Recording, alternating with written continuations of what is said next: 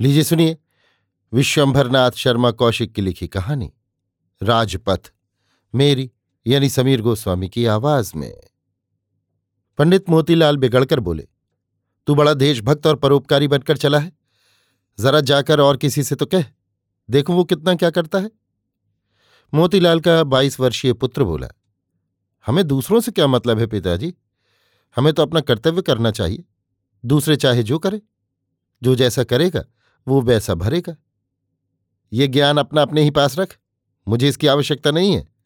मैं तो व्यवसायी आदमी हूँ। जब चार पैसे कमाओगे तब पता लगेगा। अभी तो कुछ कमाना नहीं पड़ता है। इस कारण हरा हरा दिखाई पड़ रहा है। इसी समय पंडित जी के मित्र बाबू दीनानाथ आ गए। उन्होंने पूछा, क्या बात है मोतीलाल? क्यों बिगड़ रहे हो? पंडित मोतीलाल बोले, क्या बताऊँ भैया, ये लड़का ऐसा सनकी है कि कुछ पूछो नहीं।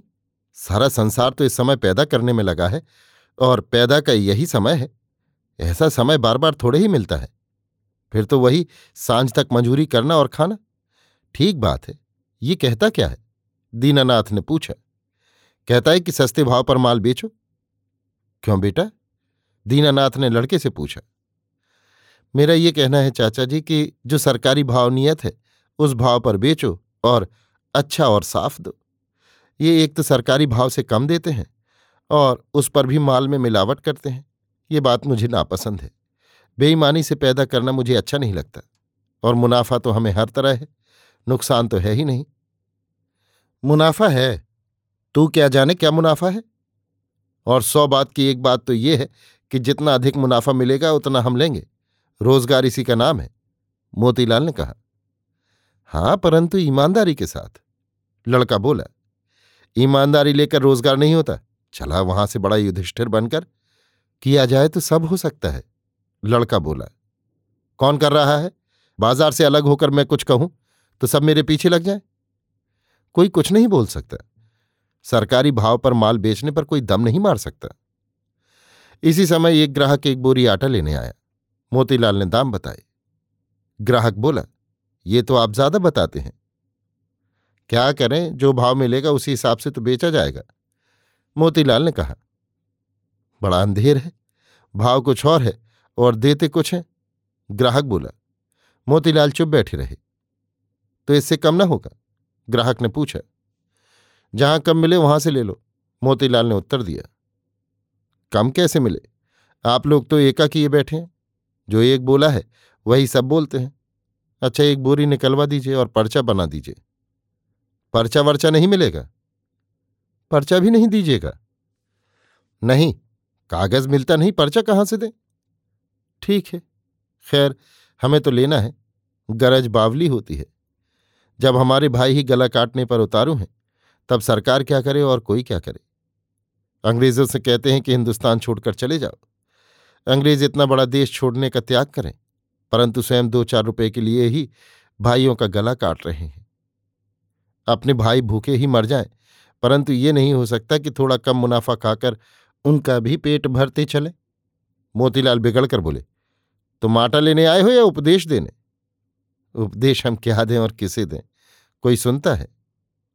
ग्राहक आटा लेकर चला गया।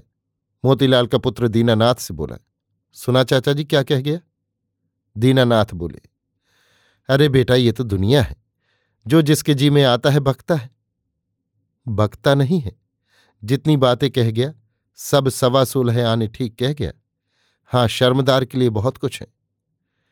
मोतीलाल बिगड़कर बोले तो हम बेशरम हैं क्यों? सुना दीनानाथ ये हमारे सपूत हैं। हमें मुँह पर ही बेशरम बना रहा है। नालायक कहीं का?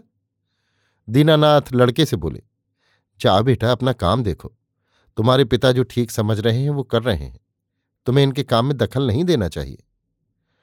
लड़का चुपचाप चला गया। मोतीलाल का पुत्र श्यामलाल उस दिन घर नहीं लौटा। मोतीलाल दस बजे रात तक प्रतीक्षा करते रहे, क्योंकि वो बहुधा नौ दस बजे तक घर आता था। दस बज जाने के पश्चात उन्हें चिंता उत्पन्न हुई। श्यामलाल के मित्रों के यहाँ आदमी दौड़ाए परंतु वहाँ सब जगह यही जवाब मिला कि यहाँ नहीं है। अब तो मोतीलाल घबराए। उन्होंने दीनानाथ को बुलाया। दीनानाथ के आने पर उनसे बोले, श्यामलाल का पता नहीं है। जाने कहाँ चला गया? अपने किसी मित्र के यहाँ होगा। चला कहाँ जाएगा? सब जगह दिखवा लिए कहीं नहीं है। सिनेमा गया होगा। सिनेमा का समय हो गया। दस बजे तक सिनेमा का पहला शो समाप्त हो जाता है। अब तो ग्यारह बज रहा है। आज जो बातचीत हुई, कहीं उससे नाराज़ होकर तो नहीं चला गया? दीनानाथ बोले, यही मेरा भी संदेह। मोतीलाल ने कहा, तब तो बड़ा पागल है। क्या बताऊँ, भाग्य की बात है। भगवान इकलौती औलाद न थे। अब ये पागलपन ही तो है। दुनिया अपना कमा रही है, औरों के भी तो लड़के हैं। कोई कुछ बोलता है? क्यों बोले? जानते हैं कि उन्हीं का तो है। मैं जो कमाता हूँ तो क्या छाती पर धर के ले जाऊँगा? उसी के काम तो आएगा। इतनी बात नहीं समझता। ऐसा मूड है? आजकल के लड़के ऐसे ही सनकी होते हैं। इसी समय घर के नौकर ने एक बंद लिफाफा ला कर दिया। मोतीलाल ने पूछा, कौन लाया है? ये छोटे बाबू के कमरे में मेज पर धरा था। मोतीलाल ने खोला, लिखा था, पिताजी अन्यायोपार्जितम वित्तम दश वर्षाणी तिष्ठति, प्राप्त एकादशे वर्षे समूल्य निश्यति। अर्थात अन्याय से उपार्जित किया हुआ धन दस बरस तक टिकता है, उसके पश्चात जड़ मूल को भी लेकर नष्ट हो जाता है। ये शास्त्र का कथन है। आप शास्त्र के भक्त हैं, बड़ी श्रद्धा से शास्त्र सुनते हैं। घंटा भर पूजन करते हैं। परंतु बड़े खेद की बात है कि जब उसे कार्य में परिणत करने का समय आता है, तब आप सब भूल जाते हैं। अनभ्यासे विषम शास्त्रम। जिस शास्त्र का अभ्यास न किया जाए, उसे व्यवहार में न लाया जाए तो वो विष के समान हो जाता है, अर्थात नष्ट कर देता है। ऐसी विपत्ति के समय में, जबकि सर्वसाधारण अनिवार्य महँगाई के कारण कष्ट भोग रहे हैं, आप उनकी सहायता करना तो दूर। उनके कष्टों को बढ़ाने का पाप कर रहे हैं, केवल अपने स्वार्थ के लिए। जनता जनार्दन का पेट काटकर आप जो धन एकत्र करेंगे, क्या आपको सुखी कर सकेगा? कदापि नहीं। वो हमें जड़ मूल से नष्ट कर देगा, हमारे शरीर से फूट फूट कर निकलेगा। मैं ऐसा धान्य कभी नहीं खा सकता, इसलिए मैं जा रहा हूँ। यदि आप चाहते हैं कि मैं लौट आऊँ तो मेरे कहे अनुसार कार्य करने को तैयार होकर स्थानीय पत्र में मुझे सूचना दे दी जाए। अन्यथा हरी इच्छा आपका चरण सेवक श्यामलाल। मोतीलाल ने पत्र पढ़कर दीनानाथ को दे दिया। दीनानाथ पत्र पढ़ चुके तो मोतीलाल ने कहा, देखा कैसा ज्ञान भगा रहा है? दीनानाथ बोले, भाई मोतीलाल, तुम मेरे मित्र हो, इसलिए मैं कहो तो तुम्हारी हाँ में हाँ मिला दूँ। अन्यथा सच्ची और न्याय की बात तो ये है कि श्यामलाल ने जो लिखा है वो अक्षरशाह सत्य है। सच पूछो तो तुम बड़े भाग्यवान हो, जो भगवान ने तुम्हें ऐसा विवेकी और धर्मानुरागी पुत्र दिया है। ऐसे ही पुत्र कुल को तार देते हैं। आखिर तुम्हें करना क्या है? उसी के लिए तो ये सब कर रहे हो। अतः जिस तरह वो प्रसन्न रहे, उसी तरह करो। पाप भी बटोरो और लड़का भी हाथ से जाए। ये कहाँ की बुद्धिमानी है? तुम भी इसे पाप बटोरना कहते हो? मोतीलाल ने आवेश के साथ कहा। भाई दो और दो को चार ही कहा जाएगा। तीन या पाँच नहीं कहा जाएगा। मैं तुम्ही से पूछता हूँ कि ये क्या पुण्य है? रोज़गार केवल बेईमानी का ही नाम है, ये कहाँ लिखा है? और सबकी ना कहिए, संसार में लोग डाका भी डालते हैं, चोरी भी करते हैं, हत्या भी करते हैं। धन के लिए मनुष्य कौन सा कुकर्म नहीं करता? पापियों की संख्या तो अधिक ही है तो क्या हमको पापियों का अनुकरण करना चाहिए? अंधे नेव नियमाना यथांधा, अंधों के पीछे चलने में कुशल नहीं हो सकती। अतः मेरा परामर्श तो यही है कि उसे बुलाकर ये सब कारोबार उसे सौंप दो। वो जैसे चाहे करे। तुम अपना आराम से बैठकर ईश्वर आराधना करो। उसे रोज़गार का ज्ञान कहाँ है? सब चौपट करके बैठा रहेगा। चौपट कैसे कर देगा? ऐसा नासमझ नहीं है।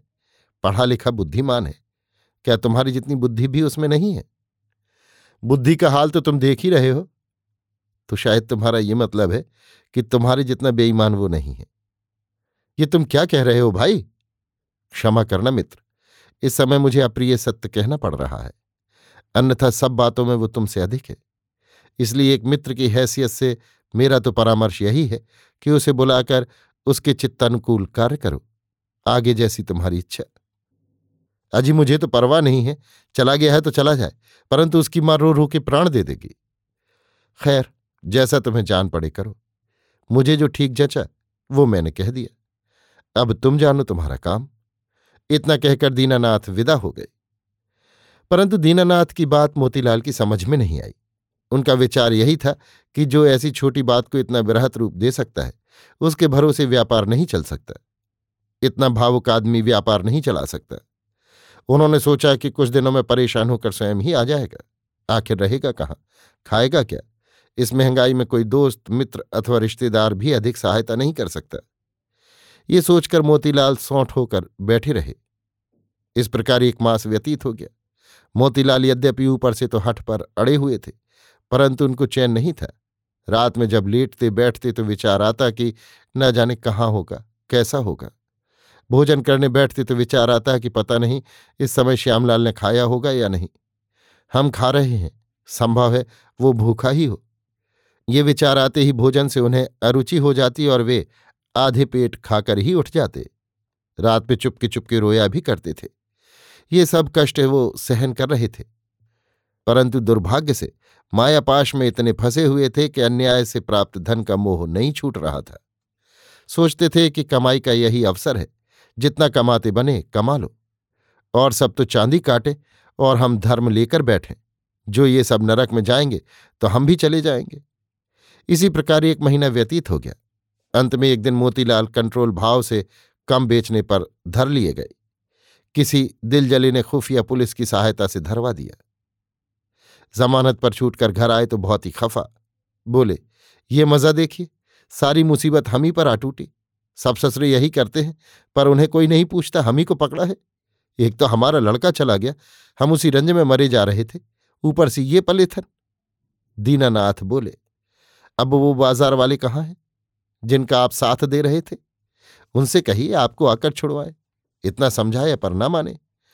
अब भी खैर है, लड़के को बुला लो। मोतीलाल बोले तो बुला लो ना। मैं क्या मना करता हूँ? आए अपना देखे सुने।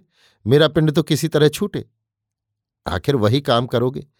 पर छीछा लेदर करके? बड़े बुद्धिमान हो खैर, अब ये करो कि कहीं सजा वजा ना हो जाए। अन्यथा इस बुढ़ापे में मर जाऊँगा।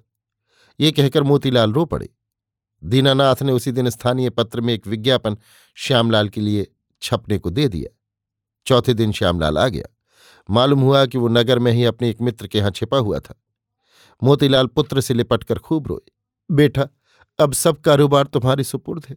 जैसा तुम्हें जान पड़े वैसा करो। मुझसे कोई मतलब नहीं। मैं तो अब राम भजन करूँगा। मोतीलाल पर केवल जुर्माना हो गया। कारावास के दंड से बच गए। अब आजकल श्यामलाल ही दुकान का काम करता है। उसके कार्यभार संभालने के थोड़ी ही दिन बाद मोतीलाल श्यामलाल का फर्म नगर में एक आदर्श फर्म बन गया। उनका कारोबार खूब बढ़ गया।